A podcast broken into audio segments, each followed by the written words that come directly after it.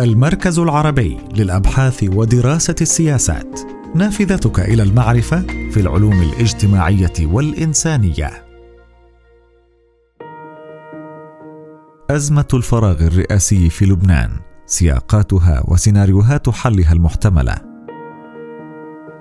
استضافت الدوحة في السابع عشر من تموز يوليو 2023 الاجتماع الثاني للمجموعة الخماسية بشأن لبنان. بمشاركة ممثلين من مصر والسعودية وقطر وفرنسا والولايات المتحدة الأمريكية لمناقشة آليات مساعدة لبنان في تجاوز حالة الشلل السياسي.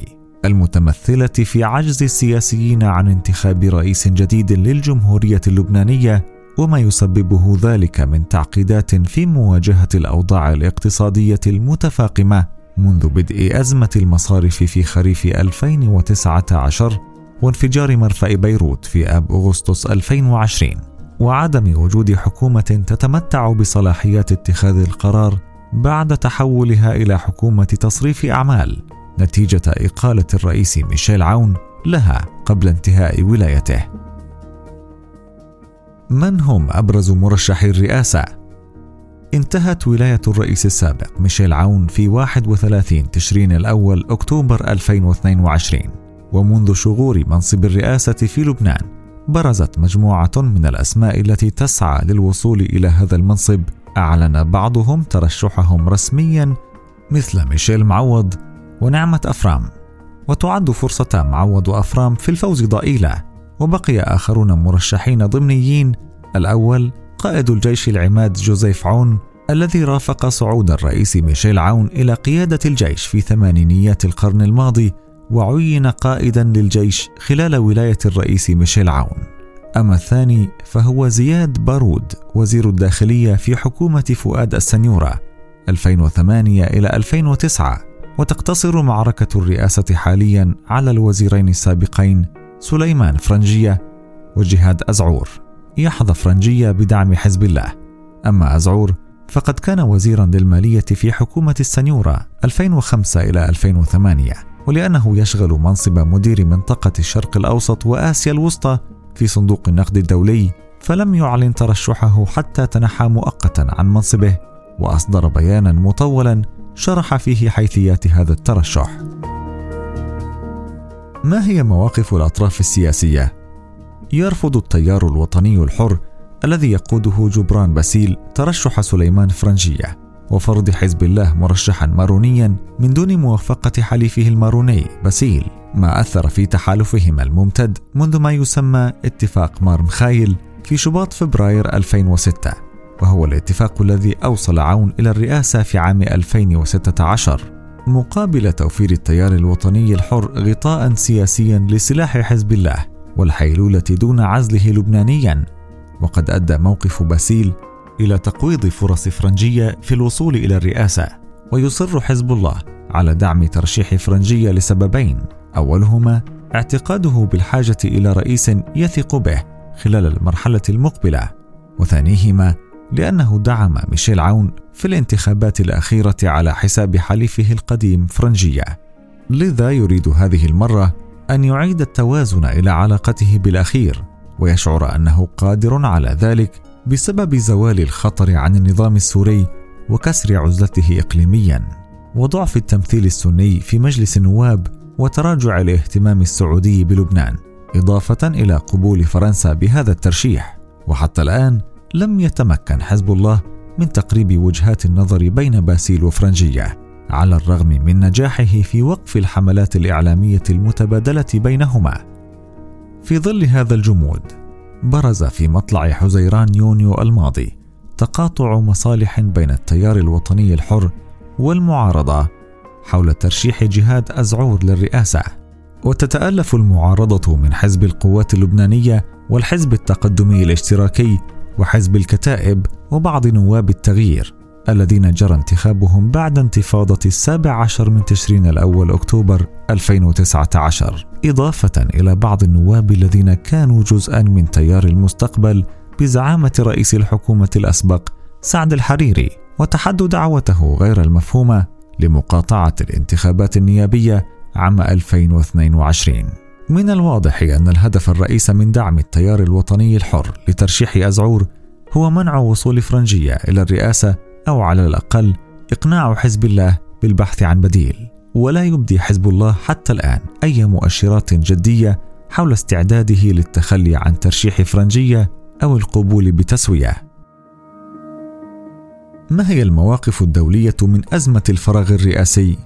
تعد المجموعة الخماسية حول لبنان فرنسا والولايات المتحدة الأمريكية وإيران والمملكة العربية السعودية وقطر التي عقدت اجتماعها الثاني في الدوحة في السابع عشر من تموز يوليو 2023 الإطار الدولي الرئيس الذي يتابع الوضع اللبناني ويسعى للتوصل إلى توافق لإنهاء الفراغ الرئاسي والمباشرة في تشكيل حكومة تشرع باتخاذ الإصلاحات الضرورية لحصول لبنان على الدعم الدولي للخروج من أزمته الاقتصادية الخانقة. وتقوم فرنسا بجهود وساطة للخروج من الأزمة السياسية اللبنانية إذ اقترحت في الشهور الأخيرة تسوية مماثلة لتسوية عام 2016 ومفادها انتخاب فرنجية رئيسا للجمهورية في مقابل تكليف نواف سلام بتشكيل الحكومة مع اتفاق حول سلة من التعيينات تشمل حاكم المصرف المركزي لكن ترشيح جهاد أزعور ونيله 59 صوتا فرض على فرنسا تغيير موقفها وجرى التعبير عن ذلك في زيارة المبعوث الفرنسي الخاص إلى لبنان. جان لودريان في الحادي والعشرين من حزيران يونيو 2023 حاول خلالها تعديل الانطباع بأن فرنسا تؤيد ترشيح فرنجية. ويبدو أن إيران التي اقترحت فرنسا ضمها إلى اللجنة الخماسية تركت لحزب الله مسؤولية التعامل مع الصراع على منصب الرئاسة واتخاذ القرار بشأنه. أما الولايات المتحدة فلا تعطي إدارة الرئيس جو بايدن مؤشرات على اهتمام حقيقي بالوضع اللبناني على الرغم من تلويحها بين حين وآخر بفرض عقوبات على المسؤولين عن تعطيل انتخاب رئيس الجمهورية ومقارنة بالجهود التي بذلتها واشنطن بشأن ترسيم الحدود البحرية بين لبنان وإسرائيل في عام 2022 فإنها لا تبدي اهتماما ملحوظا بالوضع الداخلي اللبناني خارج اجتماعات اللجنة الخماسية.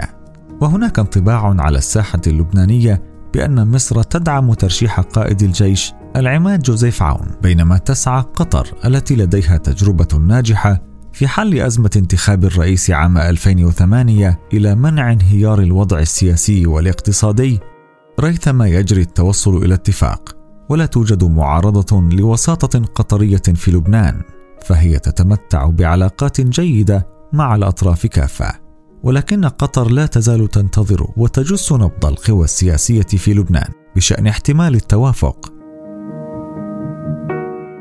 أما السعودية وعلى الرغم من عضويتها في المجموعة الخماسية فإنها لا تعطي أولوية للوضع في لبنان، فقد تراجع نفوذها فيه خلال السنوات الأخيرة بعد أن افتقدت التأثير في الكتلة النيابية الناخبة للرئيس في إثر تفكك كتلة المستقبل وتوقفها عن دعم الحريري، الذي أدى بعد ذلك دورا سلبيا بالدعوة لمقاطعة الانتخابات، وكانت الرياض قد اشترطت تقليص نفوذ حزب الله من أجل استئناف دعمها المالي إلى لبنان، وقد ألمحت السعودية إلى أنه ليس لديها فيتو على انتخاب سليمان فرنجية لكن كل المؤشرات تفيد أنها ليست متحمسة لانتخابه رئيسا ضمن التسوية الفرنسية وسلة التعيينات التي ترافقها. ما هي السيناريوهات المحتملة لأزمة الفراغ الرئاسي؟ في حال استمرت المعارضة في دعم ترشيح أزعور وظل توافقها عليه مستمرا وعقدت دورة ثانية لانتخاب الرئيس فسوف يحتاج إلى ستة أصوات فقط لضمان فوزه. وقد تكون الكتلة النيابية المرجحة لفوزه هي اللقاء النيابي المستقل المحسوبة على سعد الحريري. فهذه الكتلة لم تصوت لأزعور في الدورة الأولى لكن الضغوط تزداد عليها لتحسم أمرها في التصويت عند عقد الجلسة الانتخابية المقبلة. ومن ثم فإن فوز أزعور ممكن حسابيا لكن طبيعة التوازنات الطائفية في النظام اللبناني لن تسمح على الأرجح بحصول ذلك. لا سيما أن كل المقاعد الشيعية في المجلس النيابي موزعة بين حزب الله وحركة أمل. من جهته يحتاج فرنجية من أجل الفوز إلى دعم التيار الوطني الحر أو القوات اللبنانية كي يحصل على كتلة نيابية مسيحية رئيسة داعمة له. لكن هذا الأمر غير متاح حتى الآن. بهذا لا يتوقع حصول تحولات انتخابية مهمة في المرحلة المقبلة. بناء عليه ريثما يجري التوصل إلى اتفاق إقليمي ودولي تبقى الأطراف الداخلية في سعي مستمر لتحسين شروطها وبناء تحالفاتها بينما تسعى فرنسا إلى عقد طاولة حوار لبنانية تواكب المشاورات الإقليمية والدولية.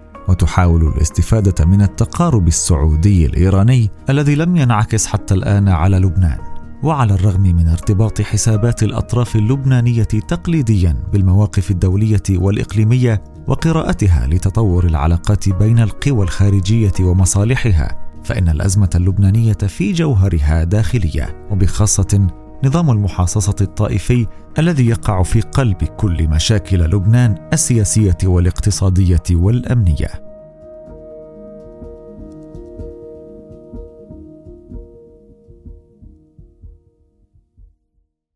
لمتابعة أخبار المركز وفعالياته تجدون تفاصيل المواد والأبحاث في وصف الحلقة على منصة البودكاست التي تستمعون منها وموقعنا الرسمي